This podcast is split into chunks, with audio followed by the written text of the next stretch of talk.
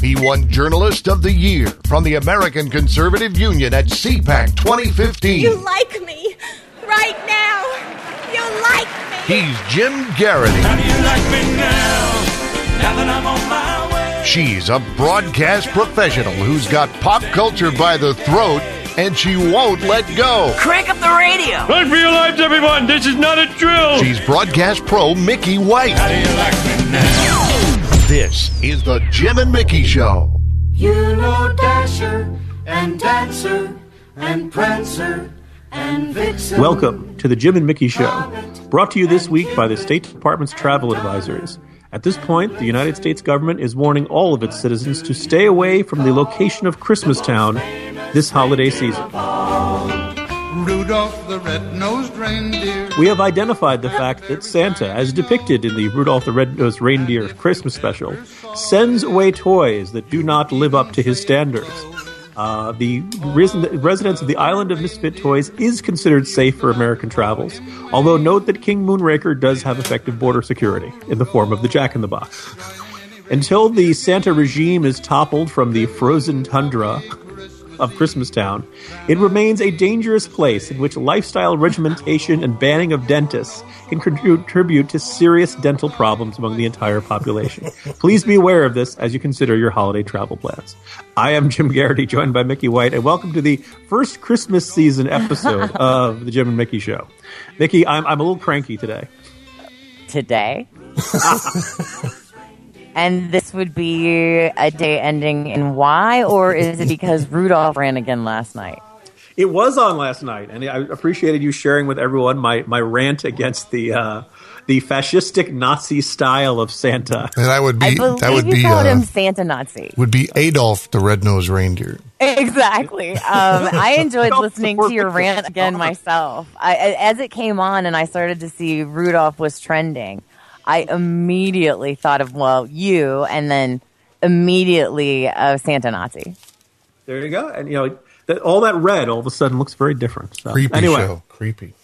Yes, and of Ah. course, I w- it was interesting watching people watch it and um, on Twitter and other things. 'cause I was actually watching another show entirely um, and seeing some of the same observations that you have made. So you're not alone.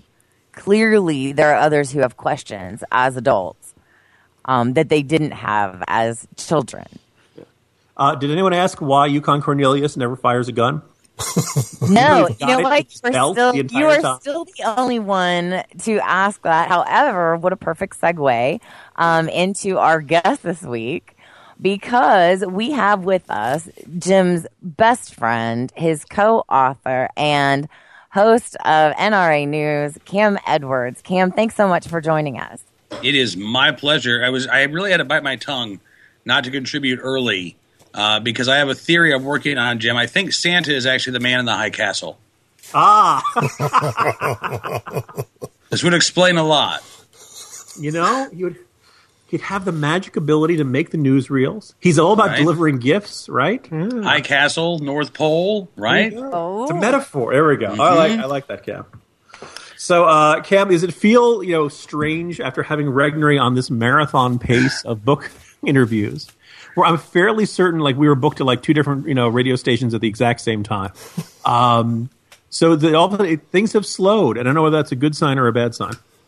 You know, I think it's just a, a normal sign. The book came out now over a month ago, uh, and the uh, the the virtual book tour I think has been pretty steady, and we do have uh, more interviews scheduled for the next uh, week or so. And I imagine, yeah, I'd like to see it stay steady through Christmas. That would be that'd be ideal. But uh, uh, yeah, it is definitely the the first week or two uh, has passed, and now it is a book uh, that is is out there, and you know, hopefully, it's a book that uh, people will read and pass on to the precious snowflakes. I have this vision of of this book being gifted anonymously. Uh, to a lot of precious snowflakes this Christmas season, like, oh look, Billy, Santa left you something, right? And what's this? I think Santa wants you to grow up, Billy. Maybe you should read the book. Um, Billy's 22 now. That, sorry, I think that's something that I, I've actually seen um, some anonymous gifting and some not so anonymous gifting.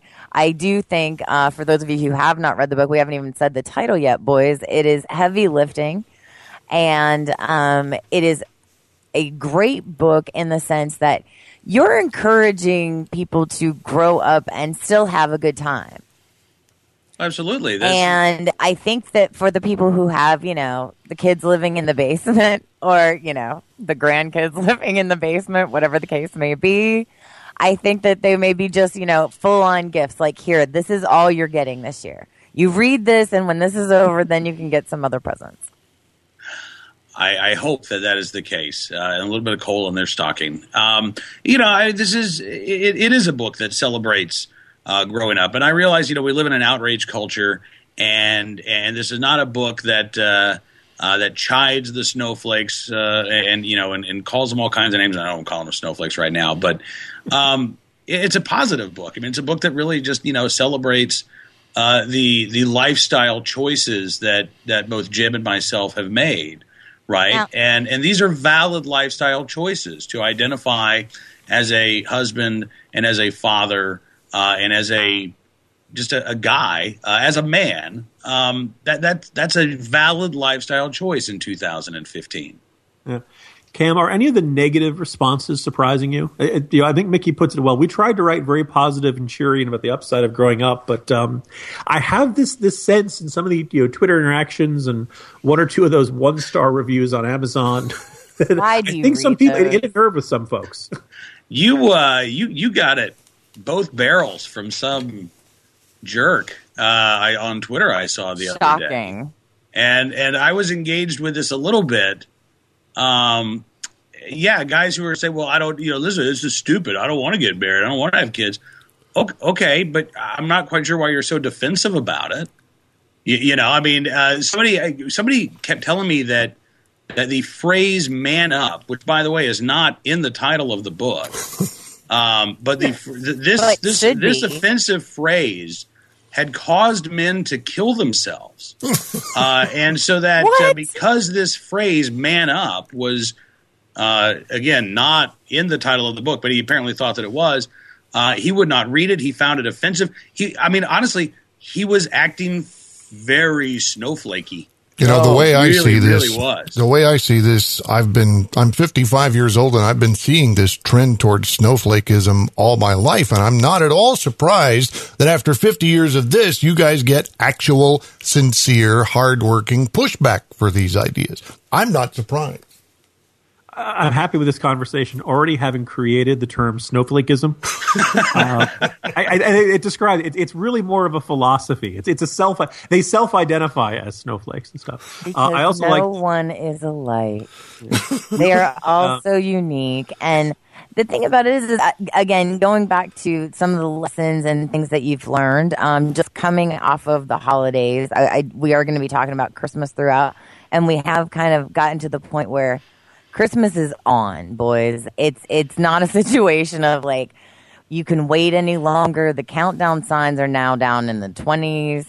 The panic starts to set in, the anxiety, etc. Um, just coming off of Thanksgiving, does it feel a little soon this year? Okay, well, first of all, I have to say I don't know what you're talking about. I mean, it's not December 23rd yet. My panic and anxiety does not set in until the day before Christmas Eve, and I'm thinking, oh, I need to go get presents. So I'm, I'm still blissfully happy. I'm still recovering from all of the uh, turkey and stuffing. Okay, and, and and was it a good experience for you, the, the turkey and stuffing? Are you ready to see the family again come Christmas? Well, keep in mind, we did not have a big Thanksgiving dinner. So we had, you know, the three kids who were at home. My wife and I, our oldest son, uh, came home from uh, southwestern Virginia um, for the day, but that was it.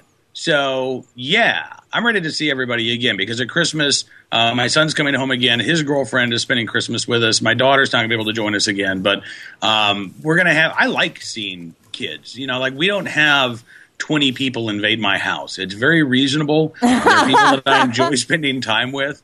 So, They're people yeah, I'm, you like. Wait a Exactly. minute, you spend the holidays with people you like. I know I'm s- I'm so weird. You are such a strange person. And what about you, Jim? I was just say observe that the Edwards uh, home has considerable border security. Um, that, that if the unwanted relatives they can't make it all the way down the driveway for starters. All right, Uh, we, we've got we've got a good sideline. And before you go any, I'll let you go any further, and you say, "Oh, you didn't do much of a of a Thanksgiving." Uh, your lovely wife, according to Facebook, I saw at least three really good pies or cakes or something like that. She was Oh, okay, okay. We didn't have a lot of people. Okay. We had a lot of food. In fact, we had six people at the table. My wife made five pies. so That's someone got perfect. shortchanged from having And the- right, exactly. perfect. Where's my pie? Uh, no, I, I had a good Thanksgiving uh, getaway, and, and here's the thing: maybe this, maybe one of the reasons uh, certain heavy lifting readers were a little touchy about this is that Thanksgiving is when you get together and you see all of your relatives and and the full range of them, the ones who are doing very well in life. The ones who are perhaps not doing quite so well in life, and you may encounter. Um, it- there was all the Vox warnings of how to how to deal with your horrible Obamacare skeptical uncles and stuff like that. Look, maybe your uncle is also maybe a little skeptical of your you know lifestyle of your snowflakish lifestyle. you know, remember we were all supposed to wear our footsie pajamas with Pajama Boy and talk about health insurance premiums or something And like gun that. control. Gun and gun control. gun yeah, control. you know. Um, I mean, I, I have been tweeting out images of that guy. Uh, and basically saying we all know what he needs this this year for Christmas, and uh, that kind of that's that's the, a perfectly good embodiment of uh, what we're saying. Hey, you know, it's okay to be this at 21, 22. Do you really want to be this when you're 30? Do you want to, you know, uh, I think be you need this? to raise that second letter, like uh, second letter, second number, um, from thirty to maybe thirty-five, Hmm. and and you might get less pushback. 18 is the Wait, new wait, wait, 35. Wait, wait, wait. Thirty. So thirty-five is the new what? Twenty-one. No, but like most guys are not ready to get married until they're thirty-four, based on like every study ever done. Oh, okay, but I got married when I was. I got married the day before I turned twenty-three. Uh huh. So, um, and was I ready? I, I thought I was. Don't we all? I, I still have all my kids. I'm still married, so uh, yeah, you you can do it. Um, you know, here's the thing: when when you get married at 35, or when you say I'm ready to get married. First of all, when you say you're ready to get married, doesn't mean you're going to have somebody who's ready to marry you, right? That Right. means I have begun my quest to settle down. Okay, great. So that starts at 34, 35. Maybe you get married 37, 38. Then you're having your first kid at 40. You want to have another one at 45, you know, 42, 43. You are racing against the biological clock. I mean, they, what, what we're ultimately saying in heavy lifting is that it's okay to start earlier because your life doesn't end when you get married. Your life doesn't end when you have kids. You can still do all of the things that you want to do it's just that you're going to be able to do them as a father, as a husband. That's going to be part of who you are too, uh, and it's a better life. I had look, I had fun uh, before I was married. I had a lot of fun after I got married too. I still have fun today. Sure, sure. I'm You're a lot of fun. right Are you having fun Right right, now? I understand you're a great time at karaoke. Um, and uh, since Cam is with us and uh, and has been gracious enough to stick around, we are going to keep him into the next segment, and we're going to continue this conversation about heavy lifting um, with Jim Garrity and Cam Edwards. I am Mickey White, and you are listening to the Jim and Mickey Show. We'll be right back.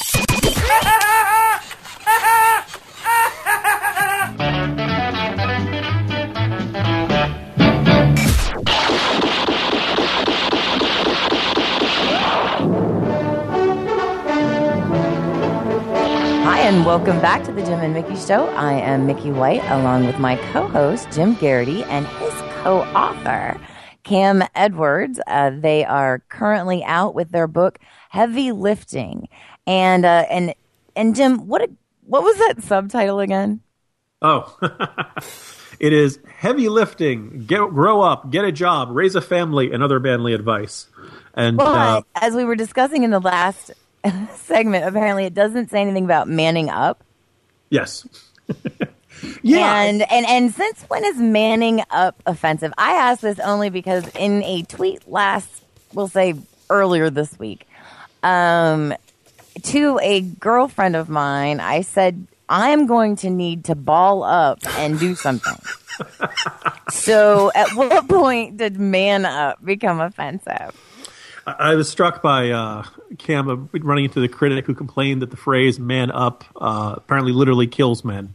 Uh, it cause drives them to suicide. So you know, heavy lifting, the book that will kill you. Um, this should be our, our new publishing, uh, our new slogan from Regnery. Maybe there's a solution that's less drastic. you Uh, just Bruce need to Jenner is it leading the banned. Way. You need to get the book banned, and you'll sell like a zillion copies. Banned in Berkeley. There we go. Exactly. Find the most you know uh, snowflake-ish uh, environment in America, and then say this was this was unacceptable. It, it's a trigger word. It's full of trigger words. It's it's I not a safe think- space of the book. I do think maybe a, a good marketing uh, stunt, Jim, would be to take some of these books onto a college campus somewhere and just start handing them out.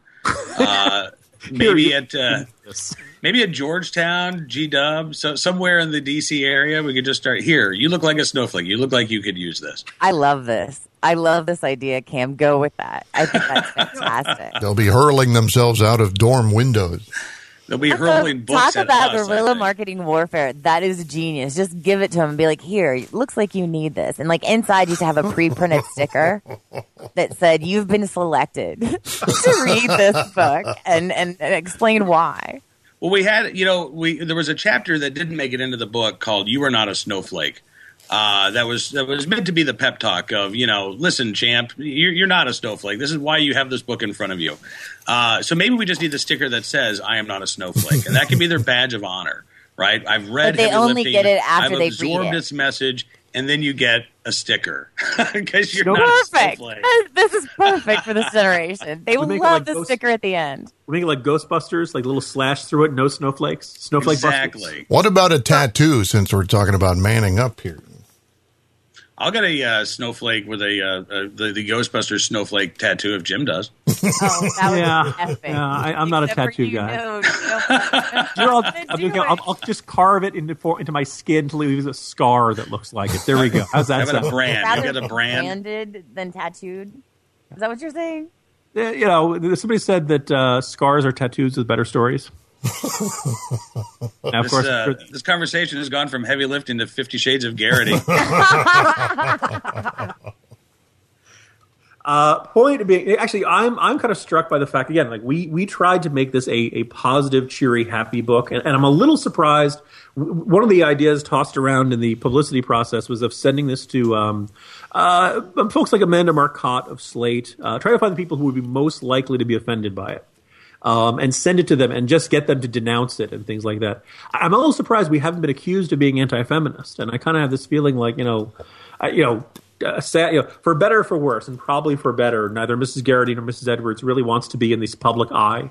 But if you think we are like you know, wives submit to your husbands types, spend five minutes with either one of them, and you'll know they're not shrinking violets who uh, you know. Is there a sequel coming by the wives? Is that what you're saying? We, we, uh, Cam, did you ever debate the idea of letting your wife write a like fact checking chapter at the end? no, but I've, I've actually, you know, encouraged my wife to write her memoir because I just think she's got an incredible story of her own. So, uh, you know, maybe maybe there will be a wives version, uh, and we'll get the the real heavy lifting. But yeah, you know, that's the thing. I think that uh, a lot of what we've seen. Uh, a lot of what I've seen from the the, the, the, the criticism of the book, the the people who don't like it, the people who are offended by Man Up, uh, is that they've got this view of marriage as uh, all right. Well, you know, you're the man and you dominate things, and you tell your wife what to do, and then that's how things get done. But your Um, voice goes down three octaves when you do that. Also, you develop a very southern weird accent. yeah, you go from Right. baritone And- to, to bass. You know. And you you want sandwiches a lot, right? I just make me a sandwich, um, and that's not. I, I don't. I don't think that's what marriage is. I don't think marriage is being bossed around by your wife either. I think. I, I- think when when I marriage think- works, I think it's a partnership. I think it's interesting that you've gotten more blowback from men who probably need to read the book and learn from it than from women because hmm. in in their heart of hearts, no woman wants to be a single parent. No woman wants to be that. I mean, they may find themselves in situations where that is their only choice and it's their best choice. But if they had a, you know, living and supportive and providing partner, then who doesn't want that type of relationship? So I think that's why you didn't get as much. You know, I, I would suspect that you're probably, as people read it and again pass it around, it's one of those kind of books that it, it it's going to, in my opinion, reach out to women because you know they're the ones that are looking for men who act right. I'm also really interested, Cam, in the fact that you just described a scenario of reality in which Pajama Boy the ultimate, you know, forward thinking, progressive kind of kid is the one who actually believes marriage is a guy with a deep voice and a funny southern accent pulling his wife around by the hair. And we That's on the on the enlightened side, which which that kid would call unenlightened, are the ones who understand the giving part of marriage. It's it's exactly backwards from what that young man would would haughtily insist on himself believing.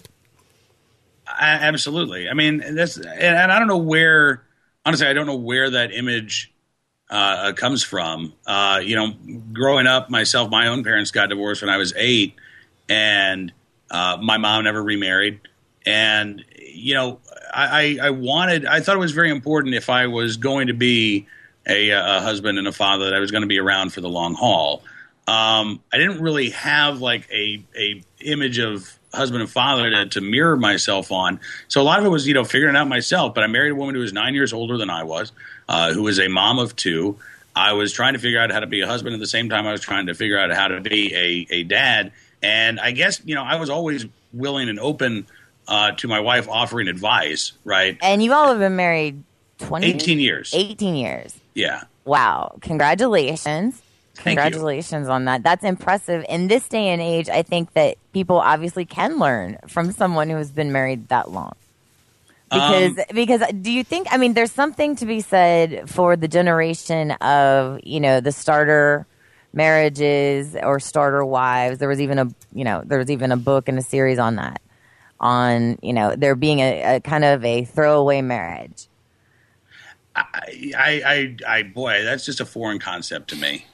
The idea of a, a throwaway marriage. What, what's the wedding budget for your starter marriage? Is it, is it, That's the do you big just have like, Smaller, kind of like your starter house. No, no, no, no, no, no. That's the big one. You spent like that's where you do all the whatevers, whatever, and then oh, and that then, seems like a really awful idea. well, yes. uh, I'm not suggesting that's a good idea. I'm just saying that it happens. And so, you know, for someone like yourself who got married young and is still married after, you know, quite a few years, um, going on two decades, that's impressive. If if you had to give like one sentence of advice as to why that marriage worked for you and why it's working, what would you say? Um, because I, I, I took the gamble.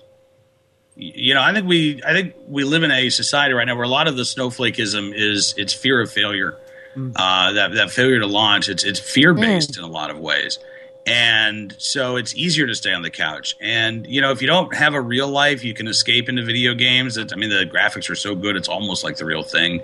Uh, and you can talk to people all over the world on social media or through your headset. You know, you can you can live vicariously. You can have the close approximation to a real life, even if you never get the real thing. And so, I think it's become exponentially easier to stay on the couch than it was when Jim and I uh, were in our, uh, early to mid twenties. Um, but it doesn't come close. I mean, that's the thing. You might think that it's an okay life.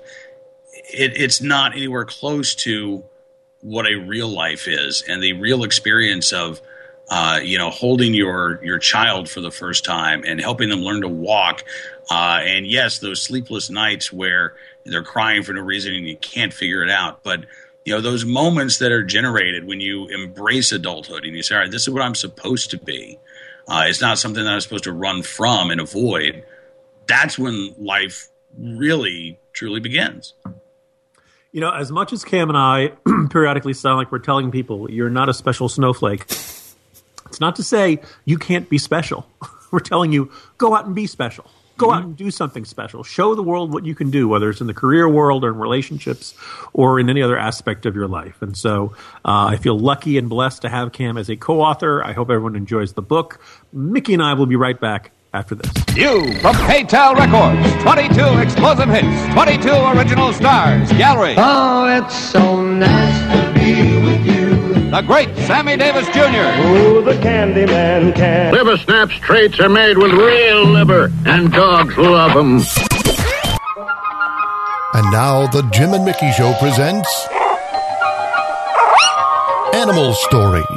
As you all know, I went home for the Thanksgiving holiday weekend, and it was an actually extended week that I spent there with my family, and it was fantastic. There were the usual battles over pumpkin versus squash because I was not there to initially defend myself. Squash won. There was no pumpkin pie for me of any kind. So that was the first start to it. Um, and and I was greeted by my my cousins and and some we'll call alcoholic beverages um, on Wednesday evening, the night before Thanksgiving. So that made Thanksgiving extra super special. On top of the fact that I didn't get my pumpkin pie, but it was after we were sitting down and you know everyone's kind of lying around on the couches and feeling so full from the day that all they want to do is take a nap, but there's a football game on. And in this particular case, it was a blowout for Detroit, so people could not believe their eyes. and so as we sat around, we began, you know, talking, and, and my cousin began regaling me stories of this creature. And at first, I thought it was like a snipe hunt situation. Mm. I've been hearing about those the, the yes. fictional characters that uh, you're. Yes, snipe hunts are very important, but that's what I thought we were dealing with. But instead, that is not the case. As it turns out, in my home state of Pennsylvania, in the area in which I grew up, which I've told you is the boonies. Um, you know, my my my original home is now a hunting camp. Huh. So like that's how boony we're talking. Um, out in the sticks, and so we start talking, and apparently, um, well, obviously, one of the big, you know, we do a lot with natural resources there, whether they be coal or lumber or um, shale, uh, natural gas, oil, you name it. Mm-hmm. Um, they're doing it in in the county in which I grew up, and so my cousin begins to tell me that apparently there was a poor problem with porcupines porcupines were, in fact, eating all of the lumber. this, of course, made me think of the. This, of course, made me think of the parachuting beavers, Parachuting right beaver. off top. Yes, you know. But then it goes from ha ha funny parachuting beavers to so they brought in these things called fishers. And at first, again, it's my older cousin. He's, I mean, honestly, the pranks he played on me as a child, I, I was like, you're making this up. This is not true. And then he's like, no, they brought in these fishers and they are the only natural predator to a porcupine. And so they were brought in to, in fact, kill off some of the porcupine population. However, these fishers, clearly smarter than the gaming commission who decided to bring them in, realized that there were a lot easier things to kill than porcupines, like cats. Oh no! And small goats. Oh. And and I'm like, now you're making it sound like the chupacabra. and and I don't believe you. And he's like, no, you can pick it up on your little phone and you can Google it.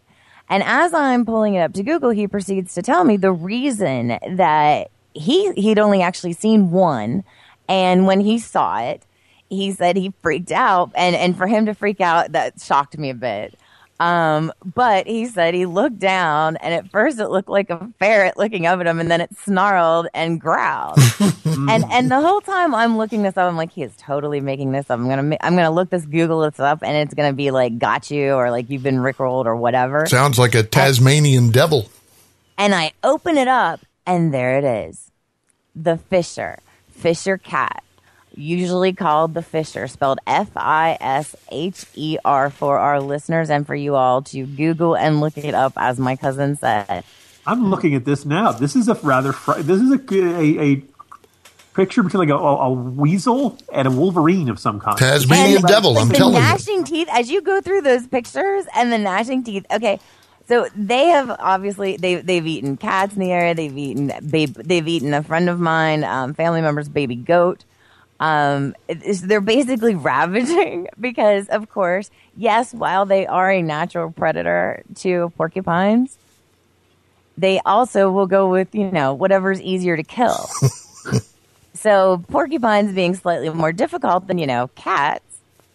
Um, they've been doing a number on the pets and the, you know the, the livestock in the area, and of course this of this of course was a as you probably well know a government based idea. Um, and Wait, you know to government act- program worked out went terribly wrong. I, I know, right? And and of course, I'm, I immediately go to Todd. This is why all those squatch shows exist. Like this kind of stuff has been going on since God knows when, and the government drops off things in places that it doesn't belong, and then that's why we end up with squatch shows because.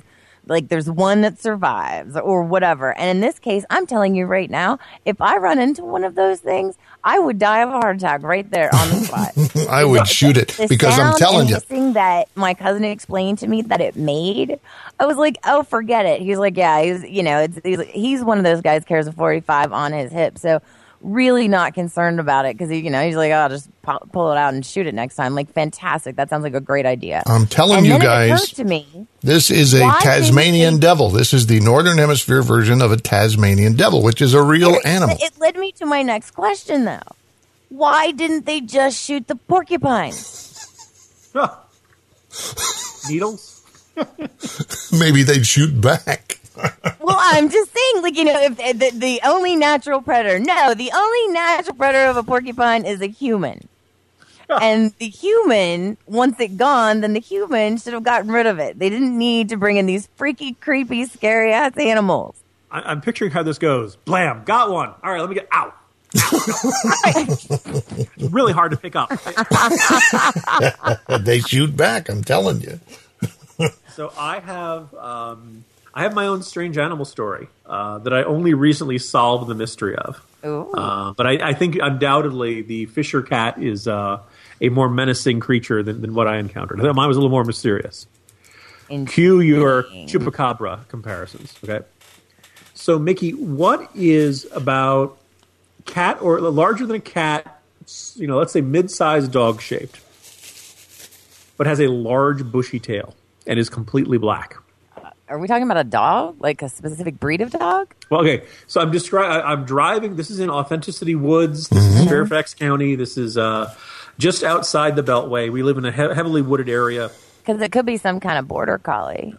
It is a uh, it's a natural uh, national spider preserve. Um, they grow up Yes. to about forty feet around here. Um, you're not allowed to kill them because they're uh, endangered species. So if you get captured by one, just stay in the cocoon until it loses interest. Um, but anyway, so I, a- I'm driving home one night at night, and I can see something in the road ahead of me, just faintly lit by my my uh, headlights.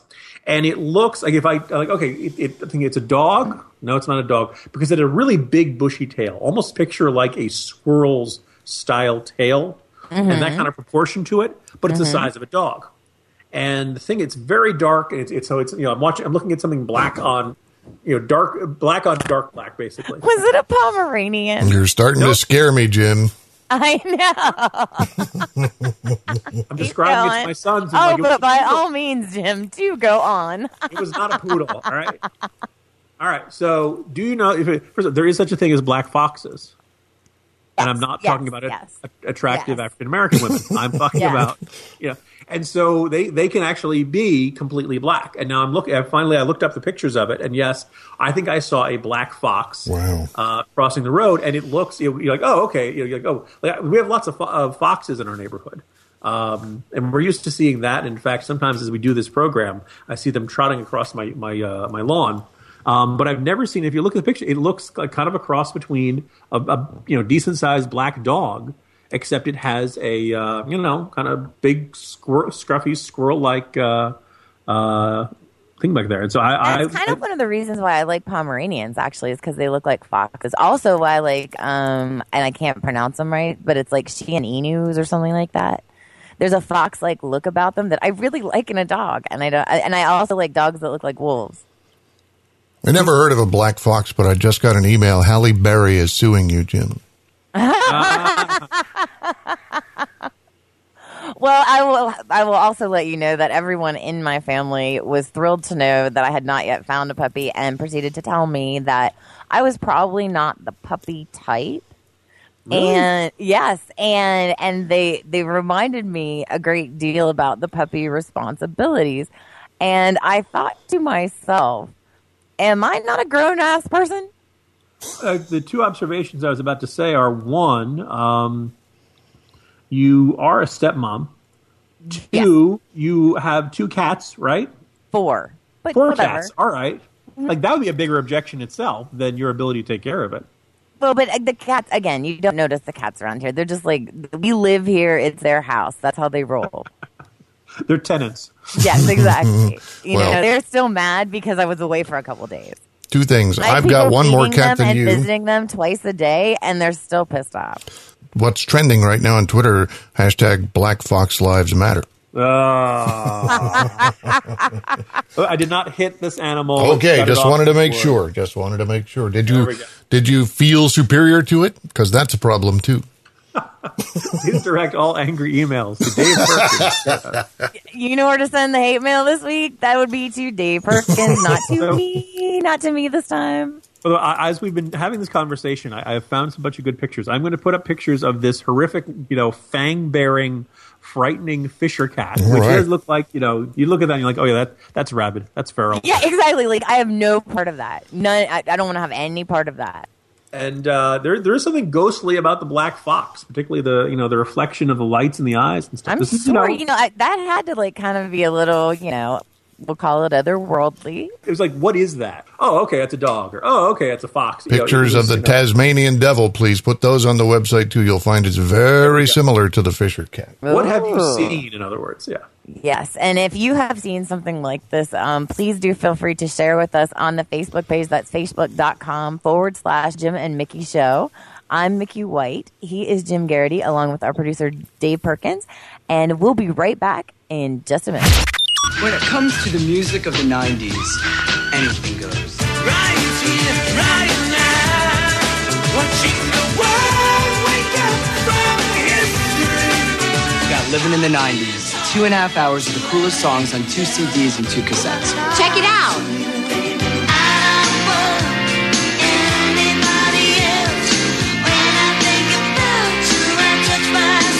You'll be amazed at who you'll find on Living in the 90s.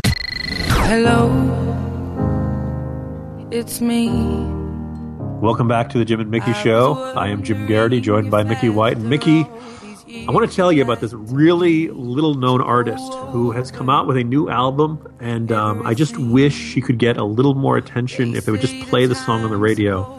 Uh, the artist's name is Adele, and she has this song called "Hello," and I just I can't find it anywhere. I just you know, It's not very well known. Is that the problem? oh my dear God. I think that that song is on play at all times, probably like three or four times over at all times, 24 7, everywhere you go. Like you cannot go anywhere without running into either the original itself or it's already been parodied so many times that it's crazy. uh, uh, the top 40 stations are, are basically playing the song in endless rotation and only stopping it for commercial breaks, featuring Adele's "Hello." right over and over again. This is where it comes in very handy to be a cranky old 55 year old get off my lawn guy. I don't listen to music radio anymore, so I really haven't heard the song. Do you have it? Can I hear it? I don't know what it sounds like. Dave Perkins is the last man on earth who has not heard Adele's "Hello." I am And the I bet last he's man. heard it. He just doesn't even know he's heard it. That could because be. so You've many hearing places. it in your dreams. there is no way that you've avoided hello. and the right. thing about it is, is I like Adele. I do. I really am a fan of her and her voice and her sound. But I'll be damned, this is not her best song. Um, it might be her best video, which may have been part of the reason. I think part of it was people were hungry to hear from her again. But quite frankly, I think there are a couple other artists out there right now. Uh, King being one of them. She's got a song called X's and O's that I adore. Um, Taylor Swift has a song, "Will You Remember Me," um, and and it's fantastic. And so I, I think that Adele is getting a lot more play right now, just out of nostalgia. Uh, okay, so a little bit of perspective. So the video was released October 22nd. Uh, it was viewed more than 27 million times in its first 24 hours. Uh, Bad Blood, which we discussed earlier in the program, had 20 million in its first one. Yeah. Um, it is uh, sold a million copies in a week. Uh, she will be having a concert special on December 14th. Uh, she will be appearing on Saturday Night Live on November 21st. Uh, let's see. It has. I saw her on Saturday Night Live already. Hello debuted at number one in many countries around the world, including Australia, France, Canada, New Zealand, Ireland, and Germany. Uh, number one in the U.S. had 1 million downloads in a week, setting the record at 1.1 million. Oh, yeah. Uh, and it People entirely. it. Yes, and, and Dave missed it all. I'm still Yeah, stuck Dave- on Skyfall. Skyfall was the best James Bond theme ever, and I think it's the best song Adele will ever sing. I kind of clicked off and lost interest because I don't think she can top that, and she hasn't. Well, um, apparently, uh, you know, and, and they've done something really interesting because of the way, obviously, everything is released now. You know, there's several other singles that are, you know, getting a lot of play online as well, and and that's cool and that's great. And like I said, I love Adele. I think she's great.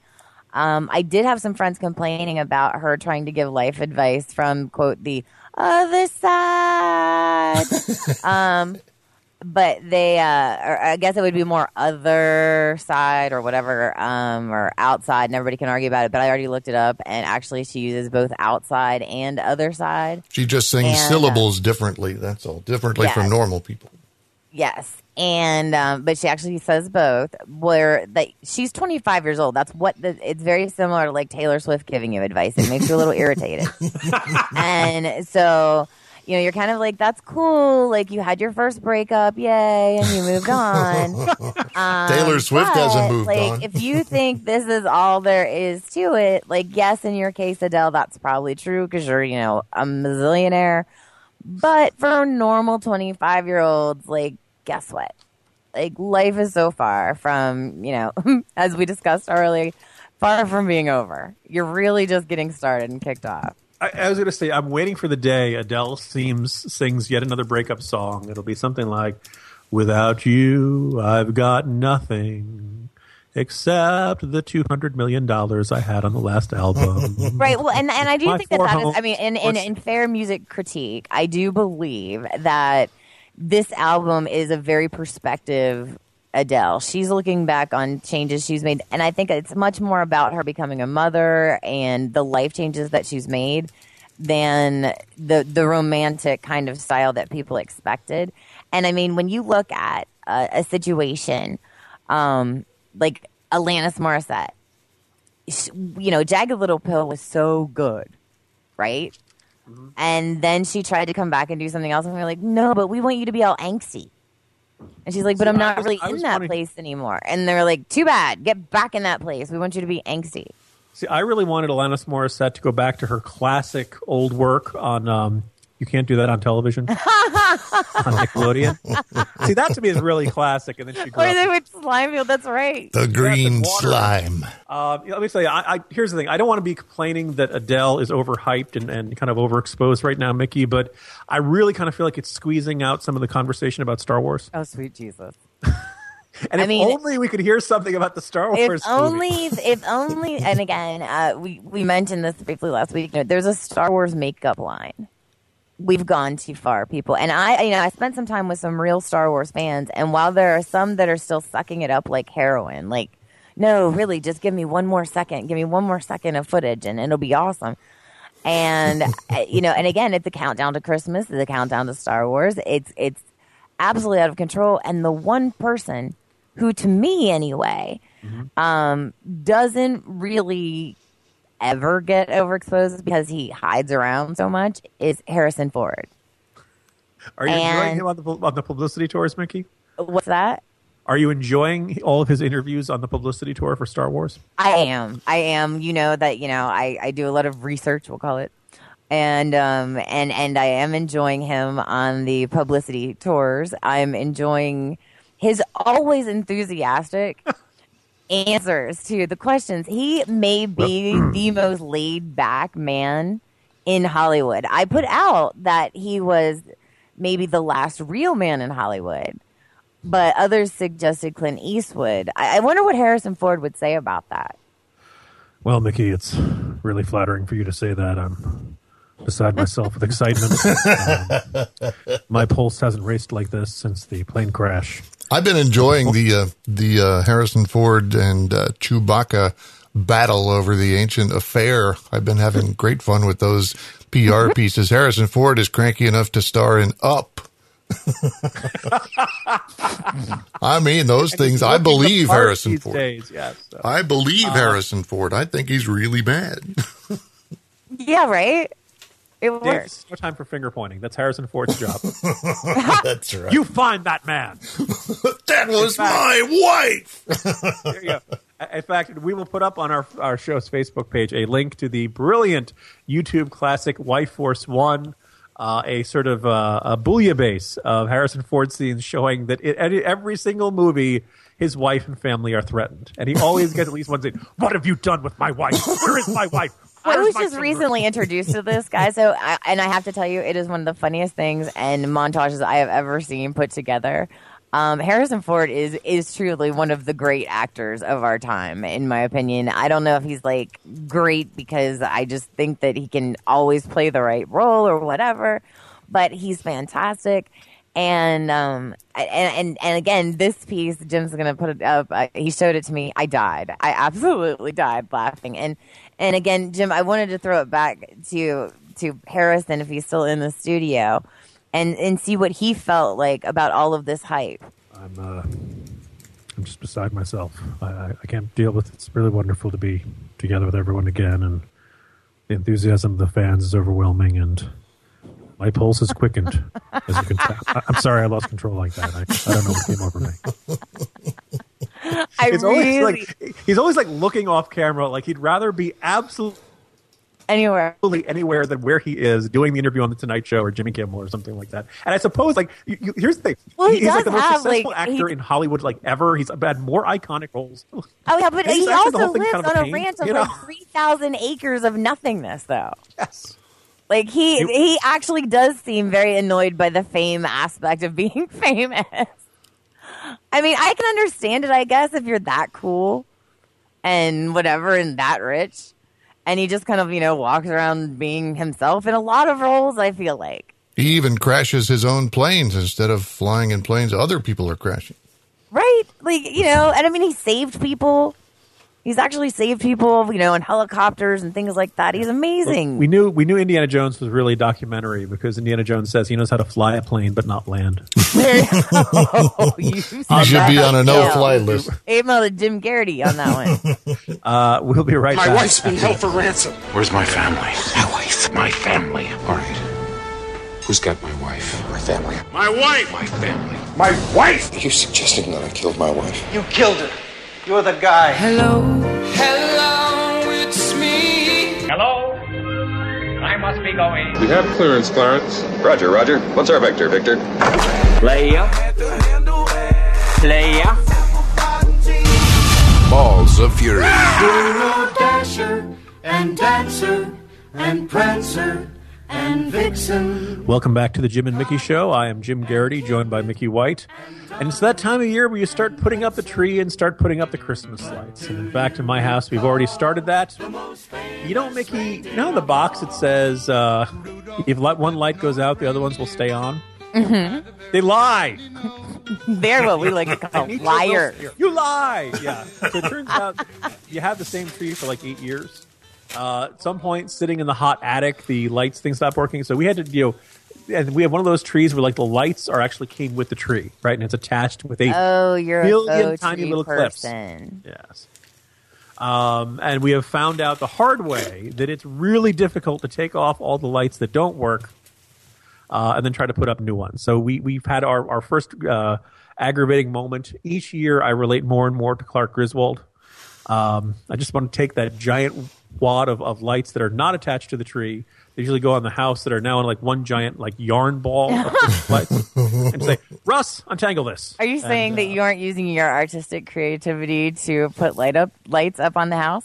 Oh, that, that'll be next weekend's project. But uh, Uh, well, the hard part for me was obviously we were away, as were you. You know, for the holiday, you come back and the rest of the neighborhood is already lit up, I know those They gotta- they gotta bastards. and and we're already behind the eight ball. like we don't do that much anyway, but we're already behind the eight ball on this. And so, you know, the panic starts to set in like, oh my God. And we, unlike you, like I, I, ever since I've been an adult, we have had a real Christmas tree. Um, in fact, normally we have two, uh, a very small one and a, a larger one. And um, so when I get back and I see Christmas lights up and everywhere, I'm literally starting to feel my heart race, feel the panic attack setting in. Like, and I, I look at Mr. Bias and I'm like, we're already behind. Everyone else is done. He's like, I know, I know. Oh my god. And I'm like, this is horrible. Like, we look like the grinchiest people in the whole neighborhood. Keep in mind, Simply some of your because we were out of town visiting family. some of your neighbors, Mickey, probably just left them on from last year, never took them down.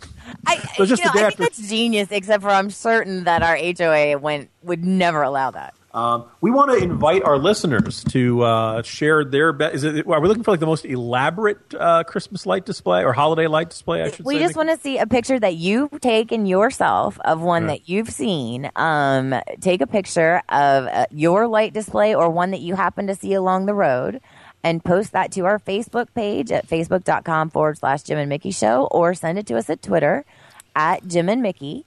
And uh, you will be entered to win, ta da, a copy of heavy lifting, and I will inscribe it. Uh, it makes a terrific gift. Um, this does not excuse many of you from buying a purchase, uh, purchasing a copy. But I will happily, uh, you know, let us know. We will pick a, the best picture, uh, and I will happily send it off and do my best to get it to you uh, before the holidays. So uh, start putting those pictures up on our Facebook page or tweeting them at us, and we will spotlight some of your excellent work. Because- Bring cheer for the holiday season. Absolutely. One of my favorite things to watch actually this time of year is usually on, I think it's on the Travel Channel, but they always have, you know, the craziest Christmas lights. Mm. And we were fortunate enough last year, and I will post some pictures of actually having the winner for the country in our neighborhood. Um, and I took, I went, I took a bunch of pictures, and as it turns out, this year they're not doing it. I have heard many rumors why, but I do not know for sure. Um, but they are not doing the light display this year, and um, it was so incredible. Though I'm so fortunate that I got to see it last year and got tons of pictures. I will get some of those up on um, our Facebook page as well and tweet some of those out so that people can see them. Because, as I said, they're really, really cool and just amazing the amount of work that some of these people go into to, that enter these competitions and contests.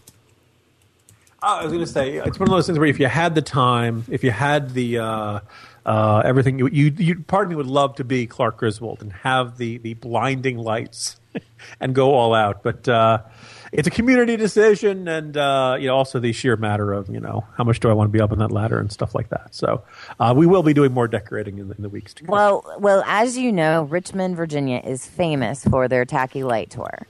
and if you did not know that, know that now. Um, we are featured almost every single year on one of those craziest of Halloween, Halloween. Oh, sorry, Halloween. Yeah, Christmas lights.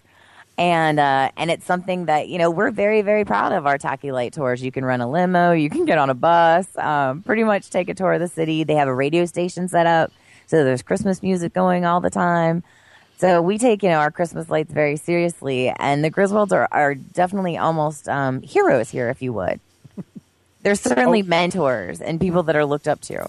They're heroes everywhere, uh, and at some point we'll have to tackle the uh, disappointing uh, effort to to revive the series. But that'll be for another program. We're coming up towards the end. Anyone else we should be thanking this week, Mickey? Well, you know, I always want to thank our listeners. Um, I certainly want to thank our listeners in Sarasota, Florida this week. Uh, you guys were our number one market, just edging out both DC and New York, which was fantastic. Um, thank you so much. And thanks to everyone who has been sharing the show. You can uh, always find us, as you said, or as I've said many times, on Facebook.com forward slash Jim and Mickey Show. You can also find us here at SoundCloud.com forward slash Jim and Mickey Show. You can find us on iTunes. You can find us on Roku. You can find us on Spreaker. Uh, do feel free to search for us on Twitter and hashtag TJAMS. That's T J A M S. I'm at Bias Girl and he's at Jim Geraghty. And Dave Perkins, our producer, is at Big Dave Pete. That's where you're going to be sending all the hate mail this week, I guess. and um, once again, we have found ourselves at the end of an hour. And I really want to thank Cam Edwards for coming on with us this week. Um, always good to have him on the show. He's had both of us on NRA News a few times, and uh, you on the regular, obviously. And and he invited me up um, to to co guest host while he was out of town and on vacation, and uh, that was fantastic as well. A great opportunity. So thanks for Cam for coming on, and uh, thanks again to our listeners who continue to come back week after week and uh, give us ideas and inspiration. And look forward to seeing the pictures of the craziest, wackiest lights that you've got. You've got two weeks to send them out and get them to us, and uh, we will announce our winner.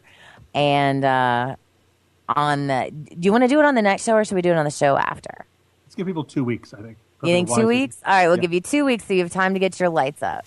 How's that? And uh, as long as you have taken the picture and you have the rights to it, you are eligible to participate. So look forward to seeing those. And um, and I, and again, I just want to thank everyone who has stuck with us through uh, the year and going into the holiday season. I realized that we did not thank the troops last week when we were doing the things that we were thankful for. And then I felt like super guilty. So it was one of like things I was guilty about all weekend. And it was that we did not thank the troops for all that they have done, both past and present. Um, our veterans and those who have done so much for um, so many. And currently, um, it, it, it was just one of those things that stuck with me over the weekend. We talk about things that we're appreciative and what we're not appreciative of.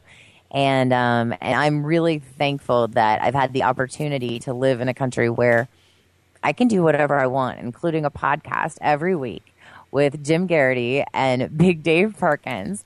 And uh, you get to find us here at the Jim and Mickey Show. We'll be back next week. Thanks for listening. Hashtag Black Fox Lives Matter. Let